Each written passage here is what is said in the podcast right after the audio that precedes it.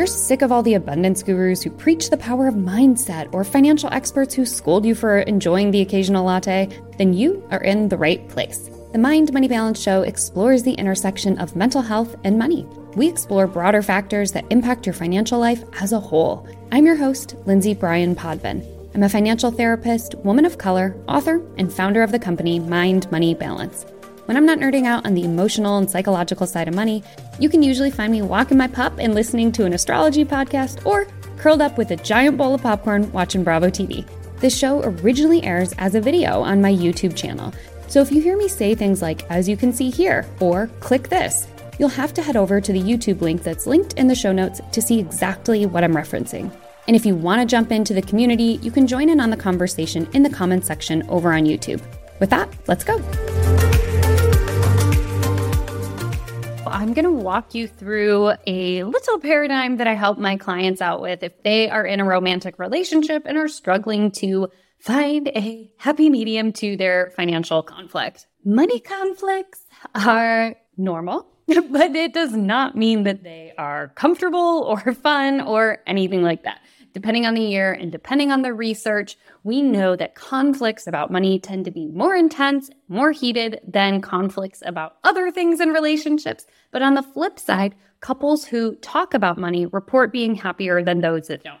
I have an entire series about how to talk to your partner about money, how to make it fun, how to have a money date that you can go back and literally binge watch. But I'm going to focus specifically on dealing with conflicts in partnerships. I think what most people jump to when it comes to dealing with a conflict in a relationship is they're like, we just need to find a compromise. We need to find a compromise. We need to find a compromise. And I think it's been drilled into most of our minds that compromise is the diplomatic solution to any type of conflict. And while I like compromise, and I think it's a great choice for many conflicts when it comes to finding the best win win conflict resolution. We're actually going to be striving for something called collaboration. And no, this is not like hashtag ad, hashtag for collaboration. I mean something else. There's a tool or a quadrant system or an instrument apparently I just like anything that comes in a four. So we're back to another quadrant system today the Thomas Kilmann Conflict Mode Instrument, aka the TKI, is a widely used conflict resolution model. And it basically says look, there are five different conflict resolution styles, or basically five ways that you can solve an argument when it comes to two people who have conflicting sides or opposing opinions. Compete, avoid, accommodate, compromise, or, like I said, my favorite, collaborate. In a nutshell, competition is where one person wins, one person loses. Accommodation is where one person wins, the other person yields. Avoid is where both people lose. And compromise is actually where each person wins a little and each person loses a little. So, yes, it's better than the other three that I mentioned so far, but it is actually not the best. When possible, we want to move toward collaboration where both people win. As you know, I learn best by examples, so let me give you an example of how this conflict resolution model would actually work and which different area this particular conflict would fall into. So let's say we have a couple who has an eight year old household vehicle. They drive it all the time. They are a one vehicle household. They both agree that it's important to have one car and they both agree that it's important to use the car as long as it is safe to drive. So, for the most part, they're aligned here. Now, the car gets into an accident. It is not totaled, but it can't be driven as is. One person, Chuck, wants to buy a new car, believing that it'll be a better long term investment. They've had this vehicle for eight years, and, you know, they were kind of getting close to the end of the life of this car. And even if it might be a little bit more expensive now, he's kind of thinking about it as like, this will be the car that we have for the next eight years. Then you have the other person in the relationship, Bill. And Bill is like, nope, I would rather put some money into it, fix it, and even if it just extends the life of the car a little bit longer, I would rather drive it until like we literally cannot drive it anymore. And Bill argues that if we buy a new car now, it's going to impact our monthly cash flow because we haven't had a car payment in years and it would make things a little bit more difficult than they are now. So, with these two conflicting points of view, let me walk you through these different ones. In a competing situation, one person is going to argue for their side they will shoot down the other person's side no matter what. They won't be able to listen. And the more the other person asserts their point of view, the further they dig their heels in. And it might lead to uh, things that you might be familiar with uh, stonewalling, some sort of stalemate, shutting down the conversation, or just exhaustion. So that's how competition might look. In an avoiding situation, one person might hope that they can just ignore it until it blows over. This might mean that the car sits unfixed at the mechanic or at the shop for longer than it should. And because neither person wants to bring up that, hey, we actually need to either fix this car or buy a new one, they just keep dancing around it and taking Ubers and walking and grabbing rides from friends. This can keep delaying the decision until they basically have no other choice. So it's like kind of the, the slow fade out because they don't like conflict at all, even if there could be a healthy open conversation, they're so averse to any sort of tension that they go, yeah, yeah, yeah, whatever you want to do, that's fine. What this might look like is whoever falls into the accommodating role, they may temporarily avoid the discomfort of having that conversation with their partner about the car. But then in the back of their head, whether the car is fixed or whether they get a new car, depending on whether it's Chuck or Bill, they might be like, I really wish we did the other thing, or I think I made a mistake, but they aren't able to acknowledge that or bring it up because conflict for them is so uncomfortable that they would rather avoid it, even if it means that their point of view is not heard or respected. Now, compromise in this situation with Chuck and Bill would be how can we both agree on something that feels sort of good for each of us?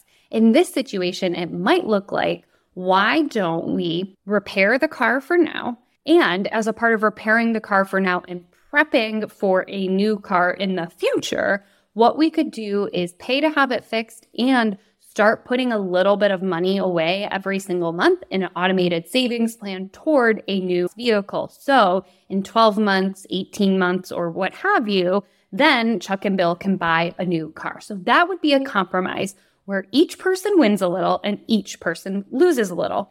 Chuck wins a little because he gets a new car, but not right now. And Bill wins a little. He gets his car fixed, but they have to buy a new car eventually. So they each win a little bit and they each lose a little bit. Now, again, this isn't a bad solution, but if we can get toward a collaboration, that's even better episode has you thinking about your relationship with money and you've got a question you want me to answer, visit mindmoneybalance.com slash ask. You can ask me almost anything about talking to others about money, how to advocate for yourself so you can practice financial self-care, or how mental health impacts what you do financially. Again, that's mindmoneybalance.com slash ASK. Back to the show. Chuck and Bill were to collaborate. They would sit down with their preferred beverage of choice. You know, mine is like almost always kombucha. They would sit down. They would each share why they want their particular position. And they would also listen to their partner's position about why they want to do what they want to do. They would each talk about their priorities, their values. They would take into consideration the holistic financial picture, such as what does our cash flow look like in each of these scenarios? How will it impact our different financial goals? When it comes to our values, we know what we value and why we do the different things that we do in our lives. How can we make this financial decision in alignment with our values? So, in a situation that meets both of their financial needs and their personal values or personal beliefs, they may decide, you know what? It doesn't make sense for us to repair this car just to have to sell it and get a new one in 12 months to 18 months. Maybe a better choice would be to take the money that we were going to use to fix it and use it on a down payment toward a new for us car that isn't necessarily brand new, off the lot, never been driven before. Instead, we find a, a certified pre owned vehicle that is no more than two years old and has low mileage on it and still has a warranty on it for X number of miles. That way, they each are able to have the financial security that they want have a vehicle that is safe and they are able to drive it and they are able to buy a new to them vehicle that isn't brand spanking new and helps them to each have their needs met. So now that we have this kind of like conflict resolution framework, when it comes to how do you actually do that, that is really where my series on couples and money and money dates is going to come in handy. But I think it's really important just to remind you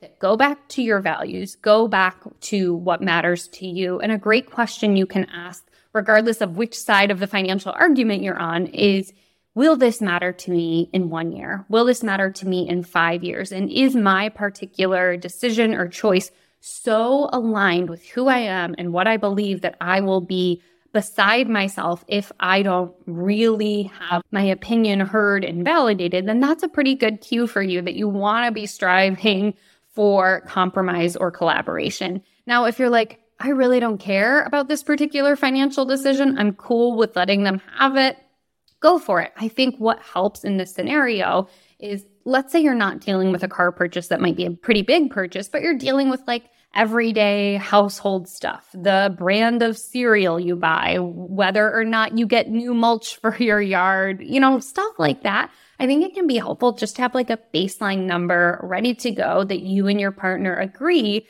you have to have a conversation about in the event that the other person is going to spend that amount of money or more. That was a really confusing way of saying something like, what is the dollar amount that we need to have a discussion about before decisions are made? In your partnership, it might be as long as a purchase is under $75, we don't have to run it by the other person. But if it's over $75, we have to have a conversation. Or it could be the particular item that you have to have a discussion about. Maybe you don't care about what like brand of cereal or type of gas ends up in your car, but maybe you have very strong feelings about your entertainment budget. And when it comes to spending that entertainment budget on concert tickets versus a musical theater performance, you have to have a conversation about it, right? You get to decide what works best for you. These are just some different ideas. I hope learning a little bit more about different conflict styles help to create a framework so you can learn how to solve money conflict in your relationship. And if nothing else, I hope that it helped you to see where you typically fall